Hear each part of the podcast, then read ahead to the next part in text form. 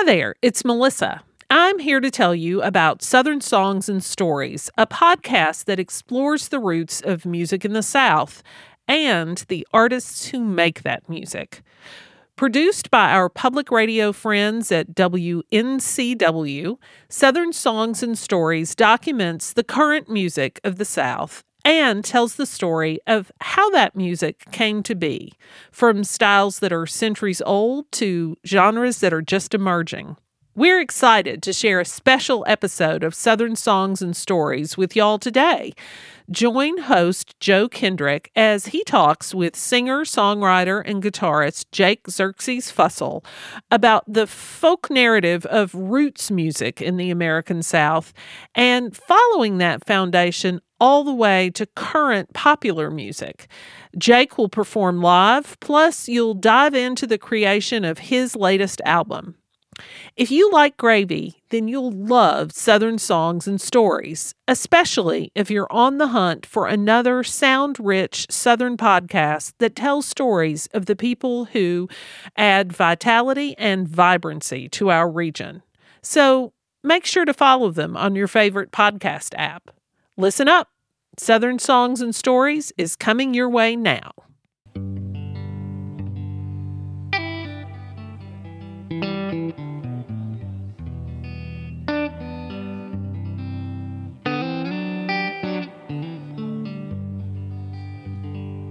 This is a song I learned from Doug and Frankie Quimby. They were part of a gr- group called the Georgia Sea Island Singers.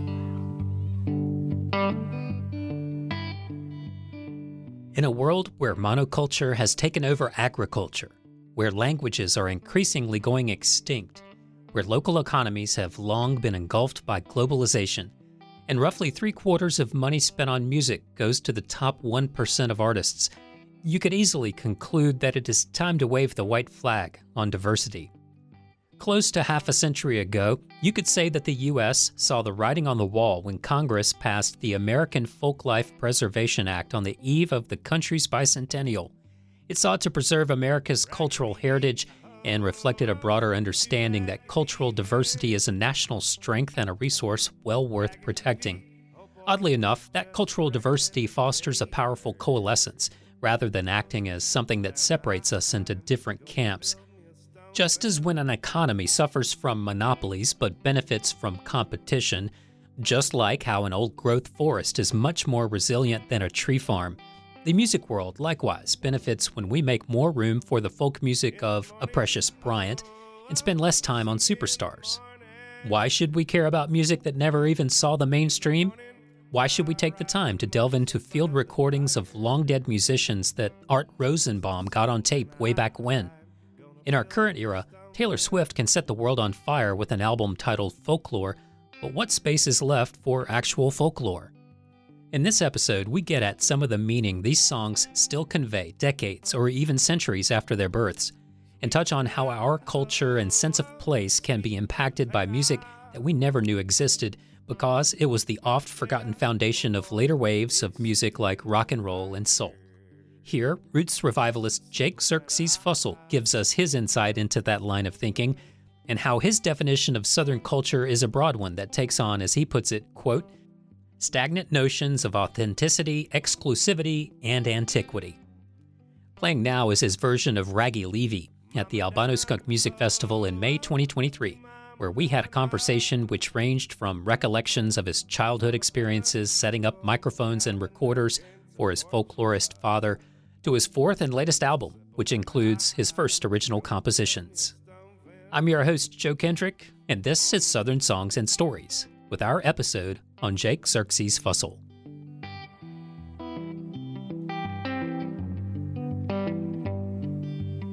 House and buggy, oh, a house and a buggy.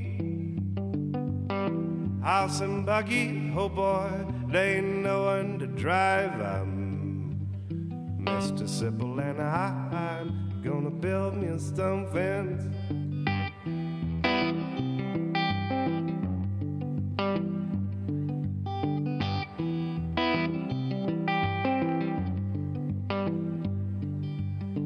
Raggy Levy, oh, oh, do Raggy Levy. raggy levy, oh boy, just ragged as a jaybird. Mr. Simple and I'm gonna build me a stone fence.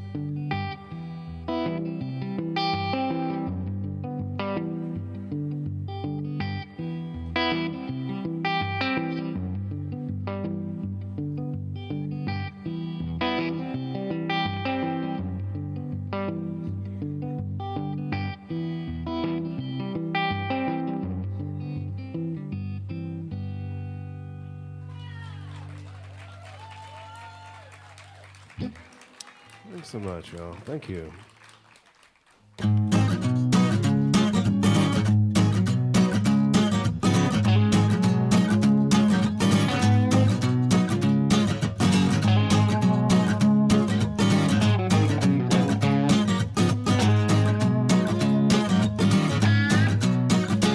Southern Songs and Stories is part of the podcast lineup of both Public Radio WNCW and Osiris Media. Osiris creates music podcasts and events to help music fans deepen their connection to the music they love with all of their shows at osirispod.com. Osiris works in partnership with JamBase, which connects music fans to the music they love and empowers them to go see live music.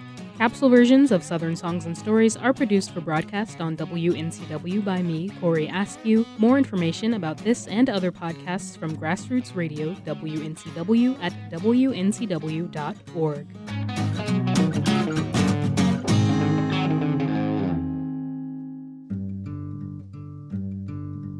I'm going home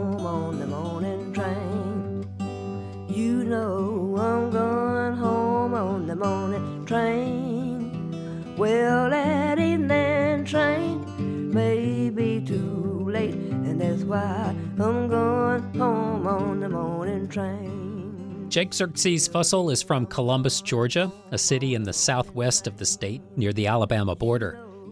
In neighboring Talbot County to the east, a generation or so before, Precious Bryant entered the world. This is her version of the spiritual Morning Train from her album The Truth, with Jake joining her on guitar.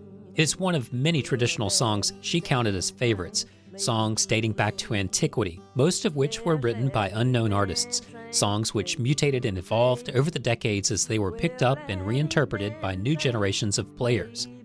As you will hear, Jake and his family had a long friendship with Precious, as his father, Fred Fussell, was instrumental in helping to expose the wider world to her articulate and energetic style, with direct influences from the traditions of her native Chattahoochee River Valley, as well as 20th century greats like Willie Dixon and Memphis Minnie. Jake and I spoke after his set at the Albino Skunk Music Festival in Greer, South Carolina in spring 2023 and our conversation begins here with his answer to my question about his relationship with folklore. I guess I got turned on to folklore, the idea of folklore, from my parents who were both involved in it. My dad is, or he's pretty much retired now, but he was a folklorist for many years. And uh, my mom was a folklore student in college, and that's kind of how they met. And they were both involved in it initially from like a angle that they call like material culture so more having to do with craft and things like that like quilting and pottery making and that was their interest i think uh, but music of course was a part of it too and they knew people who made field recordings and things like that and so uh, when i was growing up my sister and i and my brothers we were we grew up uh, fortunate to be around a lot of people who did those sort of things. Um, and uh, because my parents were involved in it, like my dad would put on festivals or was writing books, and I'd ride along with him and get to, you know, I asked you about these mics because I was grew up like running little field recorders and stuff. We always used cassette, like Sony cassette machines with handheld mics and things like that. So I'm used to this sort of setup because I I did that as a kid for a long time. Um, and uh, yeah, so that's my relationship to that music. And then I, when I was about, um, you know, 11, 12, 13, right in there, music started to take like a more serious turn. Like I always really liked it and everything, but then I it became like synonymous with that my identity in this weird way, and um, so it got serious. And I mean, I just got deeper into it, and there was recordings that I found out about of like. Uh, pre-war commercially recorded music, you know, from the 20s and 30s that I became interested in, but also lots of folkloric recordings or like field recordings from the 60s, 70s, 80s, and that all kind of um, steamrolled together and like snowballed in my mind all that my interest in all that music and um, so I just dug deeper into it you know and played in bands and things the whole time I was in high school, and then just kept going for it. You know, it's been a, a never-ending kind of passion and search. Was there any one moment that you knew where the light bulb went off, and as you said, you you got serious about things? I can't think of any one particular moment. It was probably just a series of moments. You know like my family was real close with this woman Precious Bryant, who is a guitar player, blues singer from uh, Talbot County, Georgia. And when I was like, uh, got my driver's license, I could. Dr- she didn't drive, so I drove her around to festivals and gigs and things like that. And probably being around her and seeing that world and uh, other people too, like other musicians and things. And then and then being around other documentarians and folklorists like my parents, you know, there was this guy Art Rosenbaum from Athens, Georgia, who made all these field recordings, and then George Mitchell was a guy who made all these blues field recordings, and um, other people too that I was around, and hearing all those people talk about it. And everybody kind of had their different angle. Like some people were more academic, and then other people were more like hobbyist enthusiasts or musicians who dabbled in field recording or dabbled in record collecting, and so I got to hear a bunch of different angles on it all, you know. And some people would be real fundamentalist about certain things. They had strict definitions of what was right or wrong, and then other people were very broad in their interests, and so that was all very interesting to me. Okay, I want to ask about the uh, the the strict line of thinking of what's right or wrong because that's so funny just to to think about how our tendencies are to compartmentalize music sure. and culture and to put them in a box and say there's a line around this that you cannot go outside that line and it will be called what it is called anymore. Is is that what you're referring to? Yeah i think so but you know we all have that. It's not like any one person or we i think we get into art and music or whatever and we we come up with categories categories and definitions in order to understand one another. And I think people get into music to make some sense of the world around them, you know, to establish some sense of order, oddly enough. I mean, it, you don't necessarily think about order, but I don't know. The more I'm around it, I kind of think, like, when I hear people, it's always really interesting to me when somebody has, like, a really polar, polarized opinion of something. Like, oh, I hate this type of music. And then I think, well, gosh, should I hate that type of music too? And I really thought about it that way. And then I realized, like, oh, I don't, I don't think I hate it as much as he does, you know. But maybe I get part of what he's saying, you know. And so then I think about it in that way. It's like, well, we're just all trying to make sense of ourselves within the world, you know, through that. I think. And of course, that changes too. I used to hate this, now I love it. You know, I used to love this, now I don't like it so much and that's with everything, not just music. It's like you know, literature or something. I used to love Kurt Vonnegut. I don't really read him anymore. You know, people you hear people say stuff like that. So that was always really interesting because you it helps you to develop uh, a sense of how things change and between communities and over time. You know, because I'm always thinking about that stuff.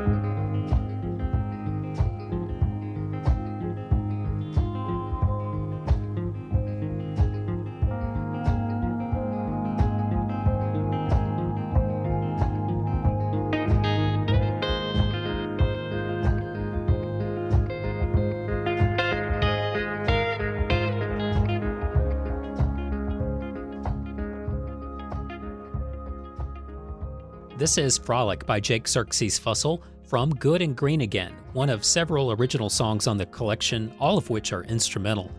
And the album, with cover art by the aforementioned Art Rosenbaum, features guest artists that Fussell has worked with previously, like Libby Rodenbough of the band Mipso, and new collaborators, like Bonnie Prince Billy. I asked Jake about how he chooses which songs to record. It's not. I don't have any particular rhyme or reason about it. The the criteria is that it has to be interesting to me, and a lot of times it happens in like a real organic kind of way. I'll hear a recording or something, or I'll read a lyric in a f- old folk song book or some anthology or something, and I'll be thinking about that for a long period of time, and then I'll be messing around with guitar and put it to a tune or something like that.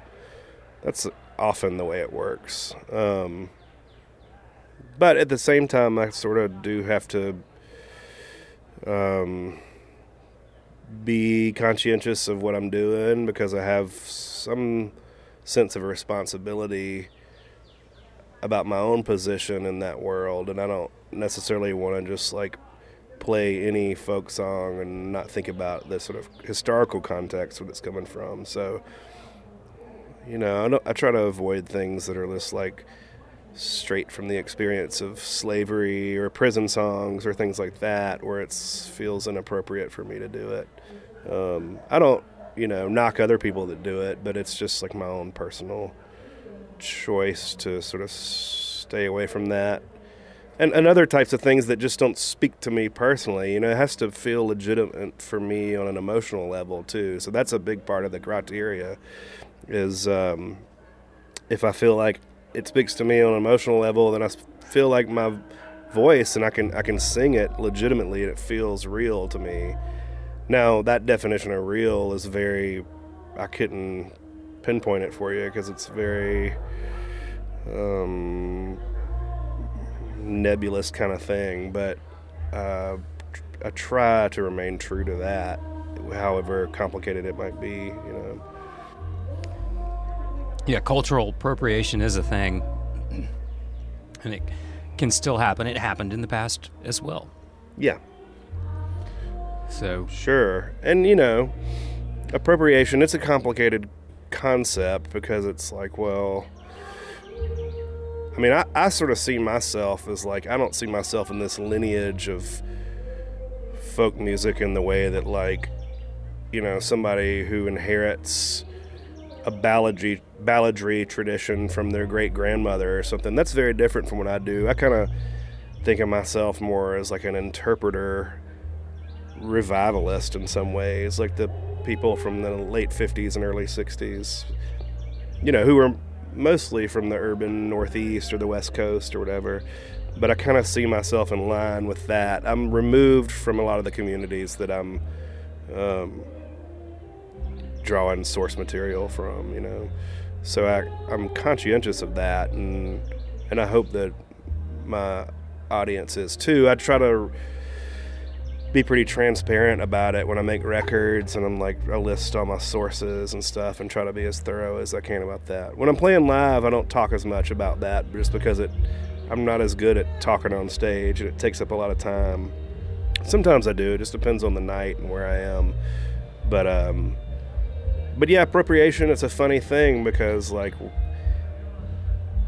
um artistic creation, like creativity is sort of appropriation in a funny way. There's, I'm not, I've never heard anybody who like was able to extrapolate those two ideas very easily. I think they're sort of art and appropriation are kind of I won't say they're all the way uh, synonymous, but they're definitely like very deeply entangled.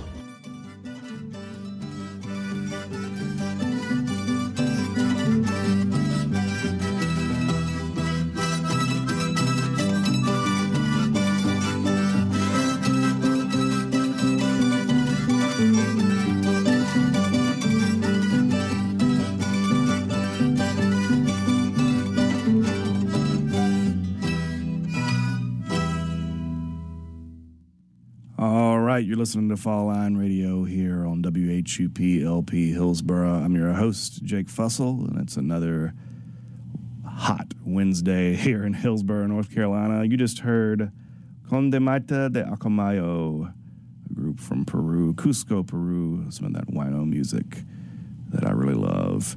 Coming up next, we got some Roy Orbison. Y'all hang in there with us for the next couple hours. We'll be on till 3 p.m. here on Fall Line Radio. You're listening to WHUP FM.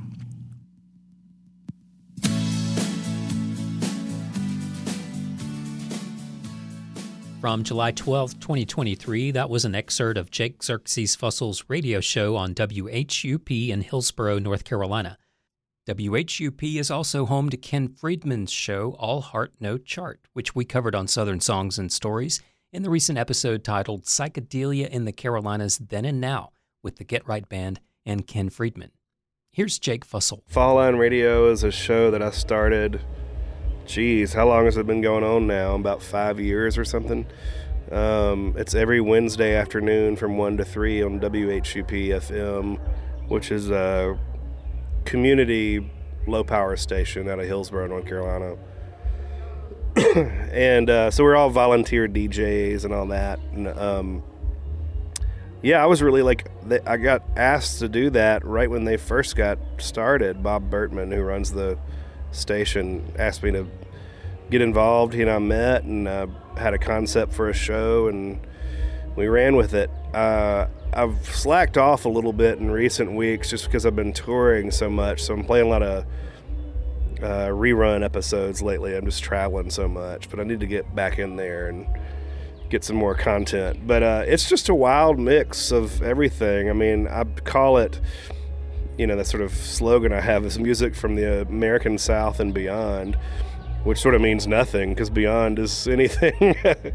uh, but I do play a lot of field recordings. I play a lot of stuff. But I, you know, it's all over the place. I wind up playing like some weeks, depending on what mood I'm in. I'll play a lot of uh, norteño music from Mexico or something like that. So it's just really kind of guided by my interests. But then sometimes I'll have like a themed show and have a guest on, and we'll talk about this or that. Um, yeah, it's really fun to do radio.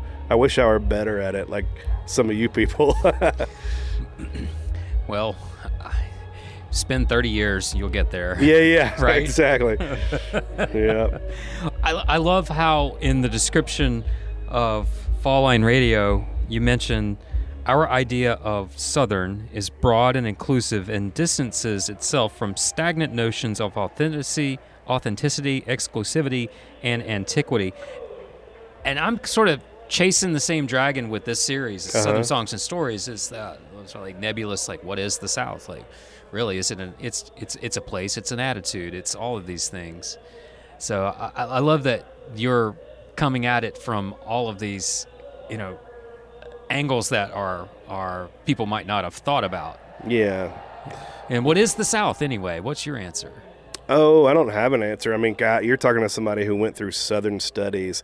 So that just like completely depleted any kind of notion that I had of what was Southern because the, the thing that you do is you you're just confronted with all these different definitions um, and ideas about that, and then you you don't know what's up or down after you got out of that, you know, because you know it's so well, for one thing, the definition of Southern was always changing ever since the idea of the South was a thing, however far back that was.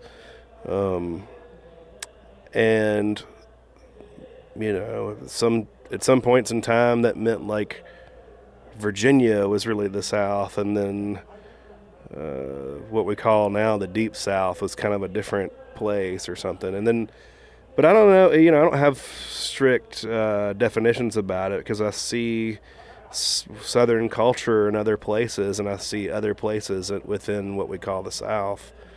Um, and especially traveling a lot, you know, it's really interesting. Like a lot of the things that have been like stamped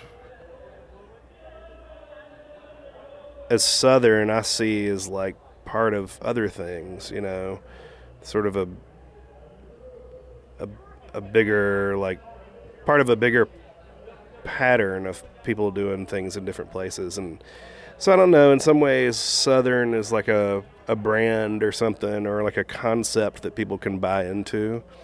And that's interesting too. Um, I mean, that's just part of culture, I guess. But um, I don't have like a real definition of what it is. I don't. I don't have like a strict borderline either. Like people talk about Missouri not being Southern or Maryland or whatever. And I think if those people claim Southernness, then they're Southern to me. I don't. I'm not somebody to say yes or no about that or Florida or whatever. I don't.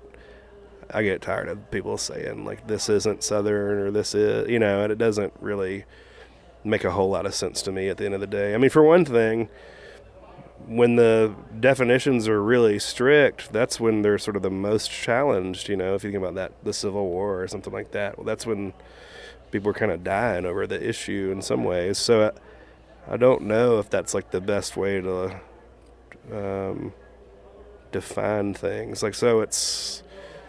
Um, yeah, I don't know what Southern is. Yeah, there, it's it's an impossible question to Yeah, answer. yeah. it really is. But we have to try to answer it. It's like folklore Yeah, yeah, answers sure. it in a way.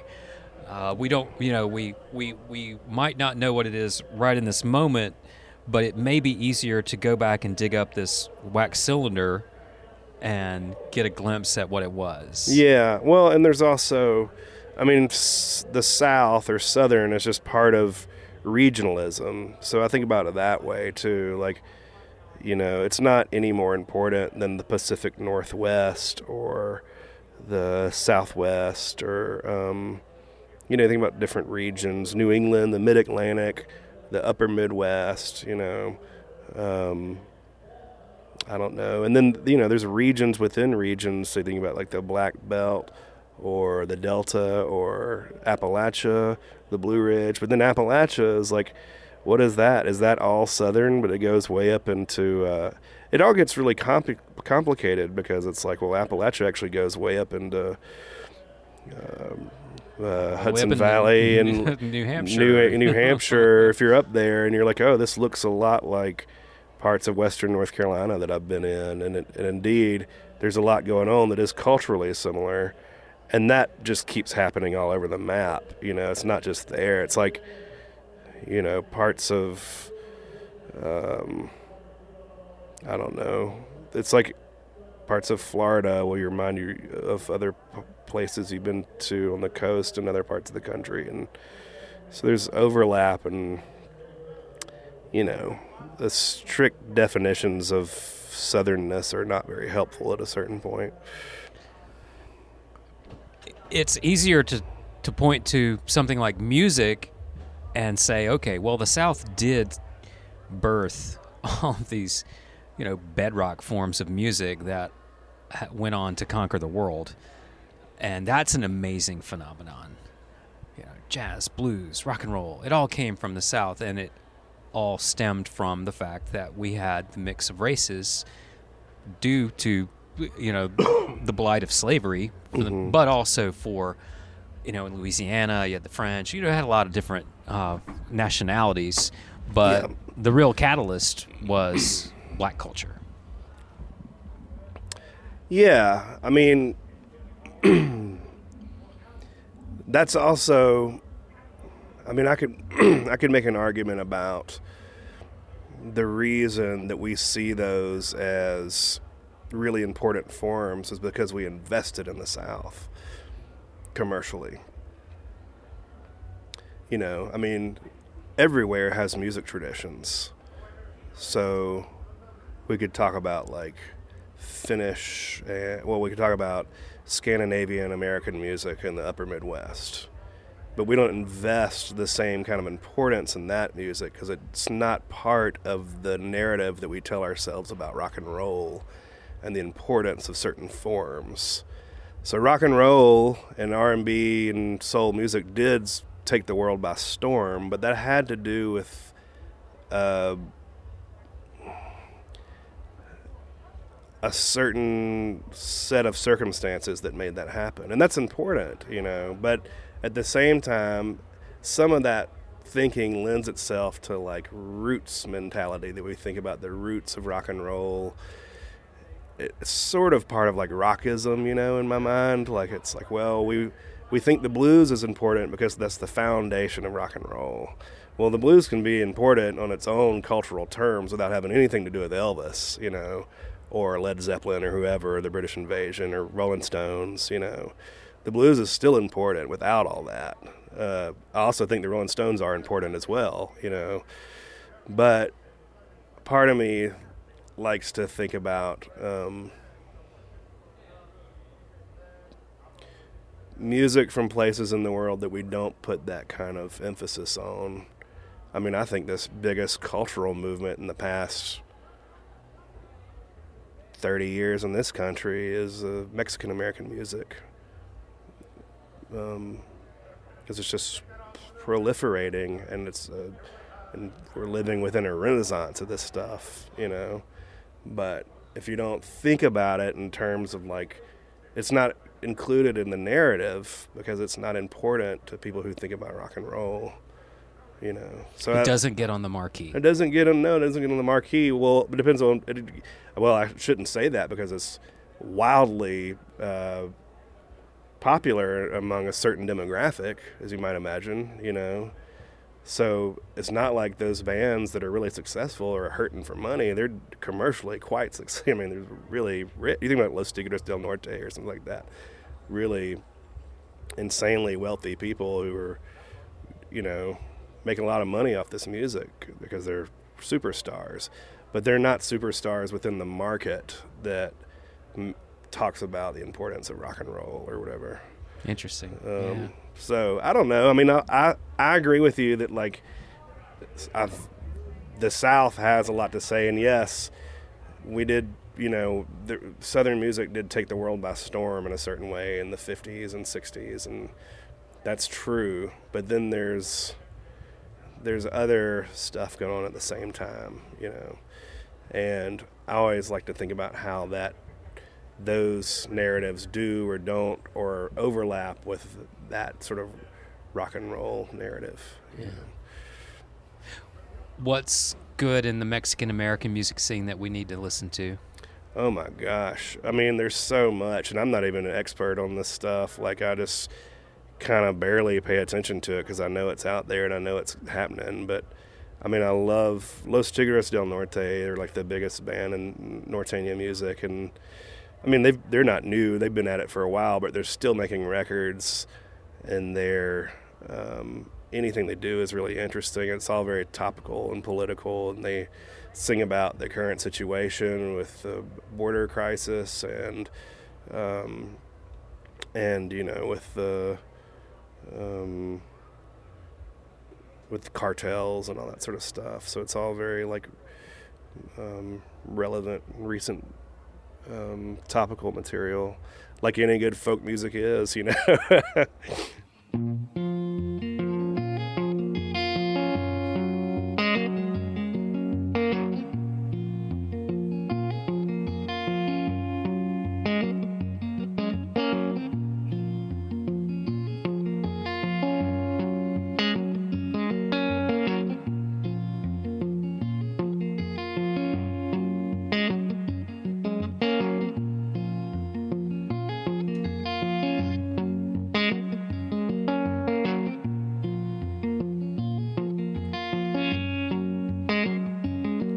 got fresh fish this morning, ladies. They are gilded with gold, and you may find a diamond in their mouth. They are just from the river. Rounding out our time with Jake Xerxes Fussell with his live Albino Skunk Fest performance of The River St. John's, a song he adapted from Reverend Hardin W. Stuckey's recording of the song Fish Vendor's Cries. That's our show. Thanks for being here. We are so grateful when you tell someone about this series, and it is easy to follow us on your podcast platform of choice, where it will only take a minute to give us a good rating and where it's an option, a review.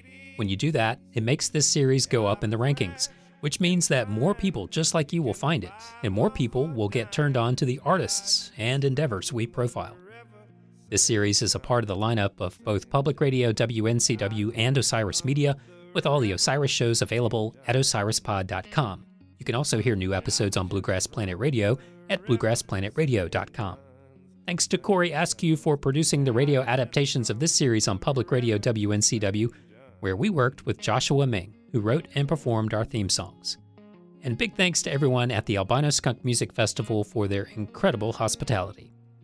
I'm your host and producer, Joe Kendrick, and this is Southern Songs and Stories, the music of the South and the artists who make it.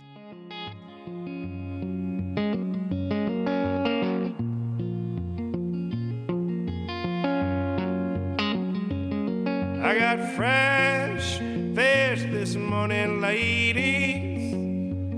They are gilded with gold, and you may find a diamond in your mouth.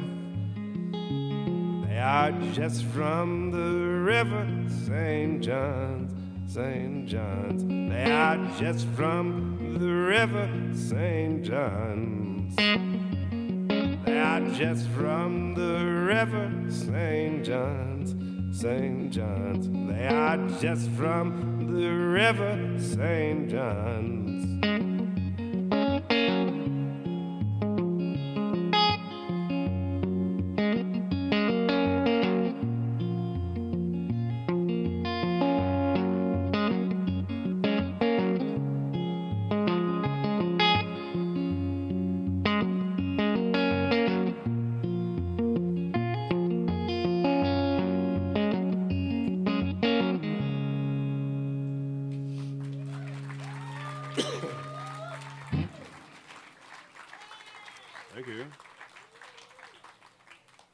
Hey, it's Melissa again. If you enjoyed the episode and want to hear more stories like this one, follow Southern Songs and Stories on Apple Podcasts, Spotify, or your favorite listening app, and tell them Gravy sent you.